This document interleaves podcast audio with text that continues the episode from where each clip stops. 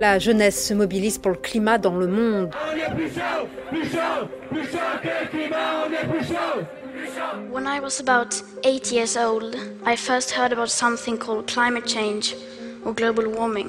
Les changements climatiques ont déjà des impacts réels. C'est un crime contre l'humanité. Nos enfants nous jugeront comme des criminels. À moins que vous vous reconnaissiez dans l'expression islandaise « j'arrive totalement des montagnes », soit « que l'on emploie quand on débarque et qu'on ne comprend rien », vous saurez que le climat change et se dérègle. Cette réalité, qui concerne toute la planète, a inspiré de nombreuses langues. Néologismes, slogans, expressions imagées, dans cet épisode, on vous propose un tour du monde des mots étrangers qui racontent les enjeux climatiques. Vous écoutez Les mots des autres, le podcast de Courrier international sur les langues étrangères.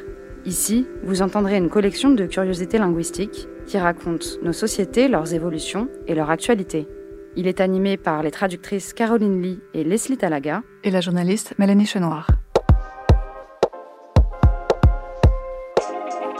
Oh merde alors, comment on dit la merde alors tout à l'heure, là. Vous voulez que je vous dise ? Non, ça m'intéresse pas. Vous traduisez, vous la fermez. Il bin le mari de la patronne. Non mais ça sert à rien d'apprendre les langues étrangères. Le français vous suffit. Mais c'est pas ça, mais il y a des machines pour traduire. Alors pourquoi je me casserais le cul ? Impossible de le nier, le climat change, et les langues changent avec lui. En français d'ailleurs, on a un peu tâtonné pour désigner le phénomène. Au départ, on parlait principalement du réchauffement de la planète, avant d'élargir pour parler plutôt de changement climatique, parce que la chaleur n'est que l'un des aspects du problème. Puis, les scientifiques ont mis en avant le fait que ces changements étaient pluriels et pouvaient varier selon les régions du monde. Ils ont alors préconisé de parler des changements climatiques. Ensuite, des termes plus militants ont fait leur apparition, celui de dérèglement climatique, qui a le mérite de laisser entendre plus clairement que l'action humaine détraque le climat. Depuis quelque temps, on parle de plus en plus d'urgence climatique pour insister sur le point de non-retour, au-delà duquel il ne sera plus possible d'arrêter le réchauffement de la planète. Ce dérèglement provoque des phénomènes météorologiques et climatiques de plus en plus extrêmes, comme les incendies, les sécheresses, les inondations ou les ouragans. On lui doit aussi, bien sûr, de nombreuses canicules.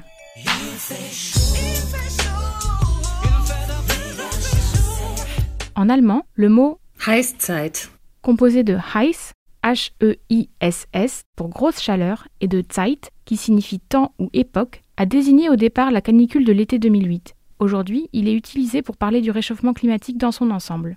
Sa construction fait écho à un autre mot aux sonorités très proches, « Eiszeit », E I S, qui désigne une période glaciaire, une manière de souligner la dimension temporelle et structurelle du phénomène, à l'image d'une ère géologique. Bref, ça ne se résume pas à quelques jours de météo déplaisante. En Chine, depuis le début du vingtième siècle, trois villes sont connues pour être de vraies fournaises où la chaleur est particulièrement intense l'été. Les trois fours, ou Sanda Huolu, en mandarin sont Chongqing, Nanjing et Wuhan. Avec le temps, l'industrialisation et le réchauffement de la planète, la liste s'est allongée et on trouve aujourd'hui une dizaine de métropoles fournaises.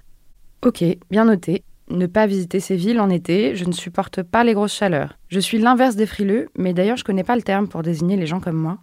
En français, on n'a pas de mot pour ça justement. On utilise des périphrases comme « sensible à la chaleur ». Mais il en existe un en japonais. Atsugari. Par opposition à Amugari, le frileux.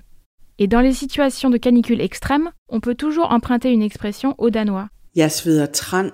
Qui en dit long sur notre élégance dans ces cas-là, puisqu'elle signifie « je sue de la graisse de baleine ».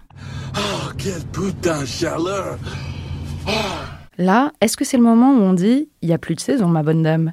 Alors ça, les saisons, c'est pris très au sérieux au Japon, où un calendrier ancestral compte vingt-quatre saisons d'environ quinze jours chacune. Avec par exemple la petite chaleur de début juillet, Shosho, puis la grosse chaleur jusqu'à début août, Taisho.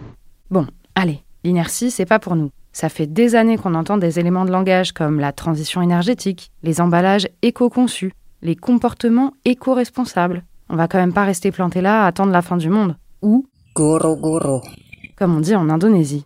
Utilisé dans le théâtre d'ombre, célèbre tradition indonésienne, ce terme qui peut aussi désigner une catastrophe naturelle ou le dérèglement total de la nature, est un mot javanais entré dans la langue indonésienne. Au rayon des catastrophes, les Indonésiens connaissent trop bien le kebakaran hutan dan lahan. Le feu de forêt et de terre, à tel point que le phénomène a son acronyme Karhutla. Mais comment aller plus loin que le satané « greenwashing » ? Ce mot anglais devenu courant, dont une des traductions en espagnol est « eco-impostura ». L'imposture écologique désigne la tendance des gouvernements et des entreprises à se cacher derrière quelques petites actions environnementales de façade pour noyer le poisson. Attendez un peu, j'ai eu une excellente idée. Changeons de conversation. On appelle ça une diversion. Alors moi, là, je pense qu'il est temps d'allier nos forces et d'essayer de se faire entendre dans la rue. Je rappelle, le départ pour la manif est à quatorze heures. En plus, sur le climat, les slogans ne manquent pas. Il y a par exemple celui-ci, en anglais, qui s'est retrouvé sur les pancartes et banderoles un peu partout autour du globe. There is no planet B. Il n'y a pas de planète B. Jeu de mots avec l'expression « plan B », utilisée par exemple dans un discours d'un certain Emmanuel Macron. Let us face it, there is no planet B. Et puis, il y en a d'autres qui riment, comme celui-là, en allemand. Rettet die Pole, raus aus der Kohle. Qui veut dire « sauvons les pôles, sortons du charbon ». Le sens de la formule est aussi bien présent en portugais, avec par exemple « Marra avançar, ius politicus a cagard ». La mer monte, les politiciens merdent. En Suisse, pays polyglotte par excellence, ils ont tenté la blague bilingue « What the fuck ?» mais « fuck euh, » P H O Q E. Ici, l'animal marin sert à détourner l'expression classique « c'est quoi ce bordel ?» Enfin, on a aussi relevé une pancarte très sobre, brandie à Ljubljana en Slovénie pendant une manifestation. Elle indiquait un seul mot, ODRAST, qui signifie décroissance. Et signe que la mobilisation pour le climat est mondiale et s'organise sur Internet, on trouve régulièrement les mêmes slogans adaptés et traduits dans plusieurs langues. Un peu partout, les grèves pour le climat mobilisent la jeunesse qui s'inspire de la Suédoise Greta Thunberg, initiatrice des klimatstreik, version courte de l'expression skolstrejk för klimatet, la grève des écoliers pour le climat. D'ailleurs, la jeune activiste n'a pas que des admirateurs. Elle a pas mal cristallisé la colère des climato-sceptiques. Tiens, bah quand on parle des loups, voilà la contre-manif qui nous tombe dessus. Ah, des climato-sceptiques italiens. Ils s'inspirent de la presse conservatrice et utilisent le surnom peu respectueux de Gretina pour parler de Greta Thunberg, une contraction entre Greta et Gretina, qui veut dire crétine. Et voilà qu'ils nous traitent tous de Gretini, le terme qu'ils emploient à propos des militants pour la défense du climat. En français, on entend parfois l'expression « Kmerver ». Et dans la même veine, il existe au Danemark le mot « Klimetrasse » ou « fou du climat ». En mai deux mille dix-neuf, le terme avait été employé par la présidente du Parti nationaliste comme une insulte. Mais des écologistes, des personnalités politiques et diverses organisations se sont mis à le revendiquer, allant jusqu'à en faire un hashtag et des produits dérivés. Fin deux mille dix-neuf, ce néologisme avait même été sacré mot de l'année. C'est l'arroseur arrosé, quoi. En tout cas, je crois qu'on arrive à la fin du parcours. La vache, il y a quand même pas mal de monde qui se mobilise. Ouais, et avant de rentrer chez soi, moi j'ai envie de réfléchir à quelques pistes. Qu'est-ce qu'on peut faire à notre échelle pour améliorer les choses ? Alors il y a bien l'option de devenir climanario, comme on dit en espagnol, c'est-à-dire choisir l'alimentation la moins néfaste pour l'environnement. C'est l'équivalent du locavore en anglais, soit le locavore français. Manger local est un moyen de limiter notre bilan carbone. Manger local, mais aussi, pourquoi pas, voyager local. Drôle de concept, vous trouvez ? C'est pourtant ce que proposait un slogan officiel en Afrique du Sud. Loco is lekker. Un mélange d'anglais et d'afrikaans pour dire que local, c'est cool. Si le slogan a été partagé dans le contexte de la crise sanitaire, à un moment où les frontières du pays étaient encore fermées, l'idée est toujours d'actualité. Le tourisme international met du temps à reprendre, d'autant que l'Afrique du Sud est toujours sur la liste rouge de pas mal de pays à cause du variant du Covid qui s'y est propagé. Le voyage, c'est certain, est au cœur du bouillonnement linguistique quand on parle de climat. Il y a par exemple le tog skruta, la fierté de prendre le train en suédois, par opposition au désormais célèbre flygskam, la honte de prendre l'avion. Mais on peut aussi adopter le concept néerlandais de ondspulle, qui consiste à se débarrasser des possessions matérielles superflues. Gardez toujours un pull chaud quand même, il vous servira pour le warme truiendag, littéralement la journée du pull chaud. Un terme qui incite les Néerlandais à mettre un gros pull pour baisser le chauffage. Moi, je suis un type qui a fait beaucoup pour l'écologie, je vous assure. Et vous croyez que ça va suffire ? Pas simple parfois, d'éviter de sombrer complètement dans ce qu'on appelle en anglais solastalgia, la détresse existentielle liée aux changements environnementaux passés ou à venir. Et vous ne comprenez pas qu'on va tous y passer ?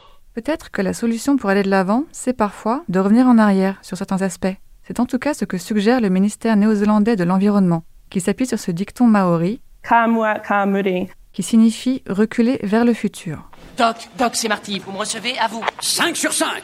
Plus concrètement, c'est par exemple le rahui, un concept maori et polynésien désignant une interdiction rituelle qui était appliquée à une zone ou à une ressource. À l'origine politique, ce concept est aujourd'hui adapté à des fins écologiques, notamment pour préserver la biodiversité marine. Alors quoi qu'il arrive, il faut préserver la nature. C'est sans doute elle qui nous sauvera. D'ailleurs, de manière assez poétique, en wolof, langue notamment parlée au Sénégal, le mot « garab » est à la fois utilisé pour désigner l'arbre et le remède. Retrouvez tous ces mots et leurs graphies dans la description de votre appli de podcast ou bien sur notre site courrier international point com.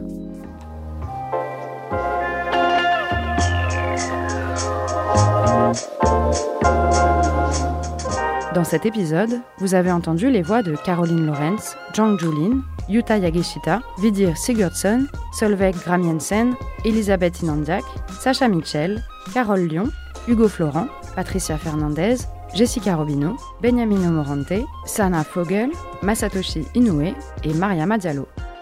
Et pour en savoir plus sur les enjeux climatiques, retrouvez l'Atlas de Courrier International sur le sujet, disponible en kiosque à partir du dix-huit août. Vous pouvez aussi suivre sur Twitter et Instagram le compte du Bureau des Trades, où vous trouverez toutes sortes de pépites linguistiques.